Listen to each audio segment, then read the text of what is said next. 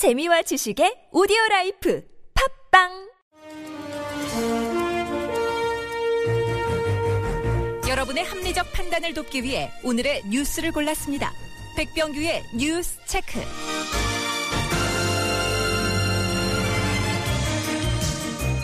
네, 시사평론가 백병규 씨와 함께합니다. 어서 오십시오. 안녕하십니까. 네, 자, 첫 소식은요. 리수용 북한 노동당 중앙위원회 부위원장이 대규모 대표단을 이끌고 오늘 그 중국 베이징을 전격 방문했습니다. 네네. 지난 1월 북한의 그 4차 핵실험 이후 북한의 그 고위 인사가 중국을 방문한 것은 이번이 처음인데요. 특히 그 이번에 그 방중 대표단 규모가 수십 명에 이르고 있어서 네. 이 북중 관계의 그 전개와 관련해서 그 중요한 전기가 될 것으로 이렇게 예상이 되는데요. 네. 이 중국 신화통신 이 즉각 리수용 북한 대표단이 그 사흘 일정으로 중국을 방문했다고 이제 보도하기도 했습니다. 또 하나의 관심사는 리수용 부위원장이 김정은 노동당 위원장의 특사 자격으로 갔느냐 안 갔느냐 이것 아니겠습니까? 그렇습니다. 그 리수용 부위원장은 그 김정은 위원장이 그 스위스 유학 시절에 그 후견인 역할을 했던 것으로 이렇게 알려지고 있죠. 네네. 상당히 그 측근 인사로 분류가 되고 있는데요. 이 때문에 그 김정은 위원장이 그 이제 그 친서를 갖고 방중, 방중한 것 아니겠느냐 네. 이런 관측도 나오고 있는데 네. 일단 그 시진핑 주석을 만날지 여부, 즉 예. 면담 성사 여부가 그러게요. 그 1차 예. 그 관전 포인트가 될 것 같죠. 그리고 이제 그 노동당 대회 이후에 우리 측을 상대로 군사회담 열자고 이제 계속 제안을 해 오지 않았습니까? 이것도 사실 방중과 연결이 돼 있다고 봐야 되는 거죠. 네, 저희가 지금 그때도 네. 이게 도대체 왜 이제 북측이 이런 제안을 계속 해오고 있는지 예. 좀그 배경이 주목된다 이런 이야기를 나눈 적이 있었죠. 네네. 네, 사실 뭐 그런 개연성을 좀 배제하기 어려울 것 같은데요. 네. 북한은 이번 그 방중 과정에서 그 중국 측에게 한반도 긴장 완화를 위해서 우리는 그 남측의 그 군사 실무회담을 갖자고 그 수차례나 제안을 했지만 남측이 이를 받지 않았다. 네. 어, 우리는 할, 할 만큼은 했다. 이런 그 알리바이로 이제 아, 예. 될수 있겠죠. 음, 그 네. 이 중국 측에 이에 따라서 그 북중 관계를 더욱더 좀 공고히 할 필요가 있지 음. 않겠느냐.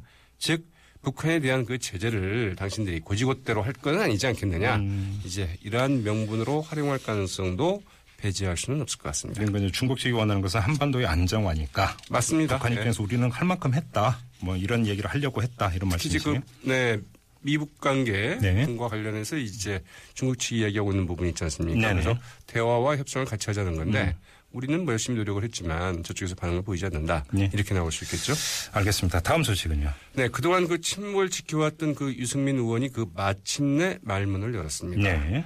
아, 전방위적으로 그 기존의 그 질서와 체제를 바꿔야 한다고 상당히 좀 목소리를 높였는데요. 어허, 예. 오늘 그 성균관대에서 가진 그 경제 위기와 그 정치의 역할이란 그 특강에서 이 유승민 의원 계층과 신분이 대물림되고 그 능력주의가 그 파괴되며 부패와 불공정이 그 만연하는 등 그 사회 정의가 무너진 사회는 헌법 일조가 말하는 공화국이 아니라면서 그 직격탄을 날렸습니다. 네.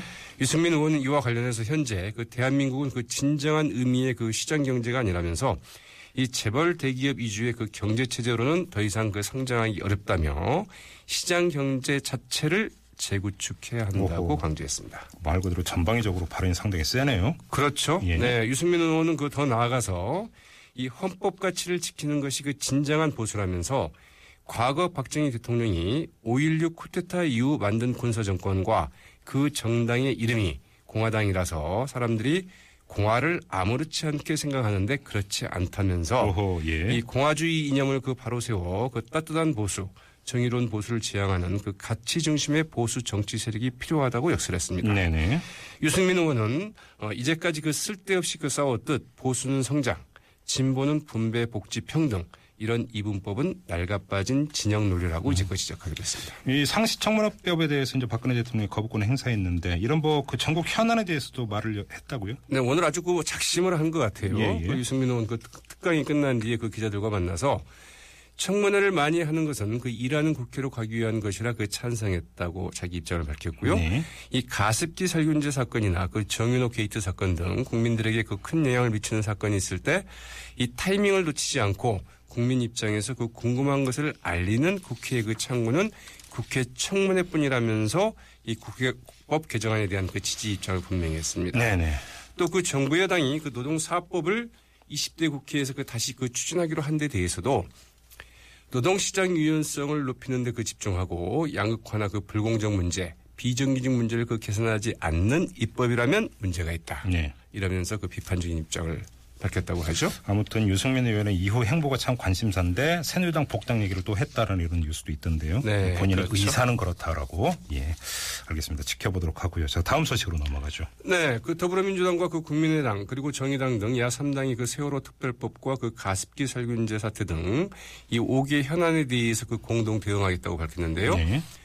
더민주와 그 국민의당 그 정의당이 그 박완주, 김관영, 이정미 그 원내 수석부 대표 3인 오늘 그 회동을 갖고 이 공동, 공동 기자회견을 통해서 20대 국회의원 구성 즉시 이 세월호 특별법 개정을 통해서 그 세월호 특조위 활동 기한을 연장하고 네. 이 가습기 살균제, 어버이 연합 게이트, 정운호 게이트, 백남기 씨 국가 폭력 사태에 대한 그 청문회를 이제 개최하겠다고 이제 밝혔습니다. 예, 예, 예. 그 4대 청문회를 개최하겠다는 건데요. 네.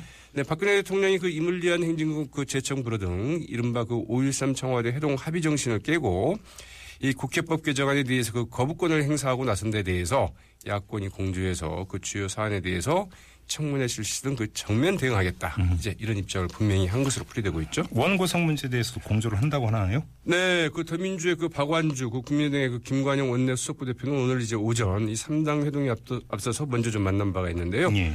이 새누리당이 계속 국회의장직을 고집할 경우에는 6월 7일 그 임시회의에서 그 자율투표 방식으로라도 그 국회의장을 선출하겠다. 네. 이제 이런 데 의견을 모았다고 하죠. 네네. 뭐 자율투표를 하게 되면은 당연히 여소야대 국면 아니겠습니까? 네. 여당 뜻대, 즉 새누리당 뜻대로는 이제 그 되기 어렵다고 해야 되겠죠. 네네. 음, 알겠습니다. 자, 다음 소식으로 넘어가죠. 네, 서울 지하철 2호선 그 구의역에서 그 홀로 고장난 그 안전문을 그 고치다가 목숨을 잃은 19살 김아무개 군. 네. 이 사고 당시 그 전화 통, 통화 중이었다는 그 일부 언론의 보도는 이 오보였던 것으로 확인됐습니다. 어허, 예. 네, 서울 메트로는 그 이들 언론 보도와 관련해서 이 사고를 당한 김모 군이 그 사고 현장 인근에서 이 통화를 한 것은 맞지만 수리 작업을 하면서 그 통화를 한 것은 아니라고 이제 확인해 줬습니다. 네. 또그 통화 내용도 그 사적인 통화가 아니라 업무상 통화였던 것으로 확인됐다고 이제 밝혔습니다. 근데 어떻게 이런 보도가 나왔어요? 네, 마치 그 작업 중 그 통화를 하다가 이제 사고를 당한 것처럼 이렇게 보도가 됐었죠. 예, 예. 네, 일부 언론들은 그 지난 28일 사고 당시 그 구의역 그 CCTV를 그 확인한 결과 이 김모군이 그 사고를 당하는 순간까지 약 3분 동안이나 그 휴대전화로 그 통화를 했던 것으로 나타났다. 네. 이로 인해서 그 김군은 전동차가 그 진입하고 있다는 그 방송을 듣지 못했고 목숨을 잃은 것을 보인다면서 이 개인 휴대전화 반입을 금지했다고 한다면 이번 사고는 충분히 예방할 수 있었다고 이제 그 보도한 바 있죠. 이런 보도는 사실은 이제 본인 과실도 있다 이런 네, 김군의 그 과실이 좀 크다. 이런 보도인 셈이죠. 예, 예. 그러나 그 서울 메트로 측은 그 김군이 안전문 두 군데를 고치러 가면서 각기 어, 이제 전후해서 회사 네. 측과 그 통화한 것은 맞지만 이 사고가 난 안전문을 수리하기 위해서 그 안전문을 연 상태에서는 네. 어, 통화한 바는 없다라고 이제 확인을 해줬다고 그러네요. 네. 아, 근데 앞서서 이제 서울 메트로 측에서 밝기를 업무상 통화였다고 이제 밝히지 않았습니까? 근데 어떤 네. 통화 내용이었다는 겁니까? 그 회사가 그 은성 PSD라는 데죠. 네네. 네, 이제 그 김모군이 PSD에 그 전화를 해서 예. 당초 신고가 고장났다고 신고가 접수된 스크린 도어를 이제 보러 간다 네. 이렇게 얘기한 바 있고요. 예. 보았더니 거기는 이상이 없더라. 음흠. 오히려 그 다른 스크린 도어가 문제가 있는 것 같다. 네. 내가 이것을 다시 살펴보겠다. 예. 이렇게까지 통화를 했다고 그러죠. 그러니까 업무 보고였던 거잖아요. 맞습니다. 예. 참. 계속 오보가 오히려 참 두 번 뭐 한다 이런 흔히 우리가 네. 이런 말을 하는데 좀 주의를 그렇습니다. 기울일 필요가 있는 것 같고요. 이 문제는 저희가 잠시 후 3부에서 자세히 다뤄보도록 하겠습니다. 자, 뉴스 체크 오늘은 여기까지 진행을 하도록 하겠습니다. 시사평론가 백병규 씨와 함께했습니다. 고맙습니다. 네, 고맙습니다. 네.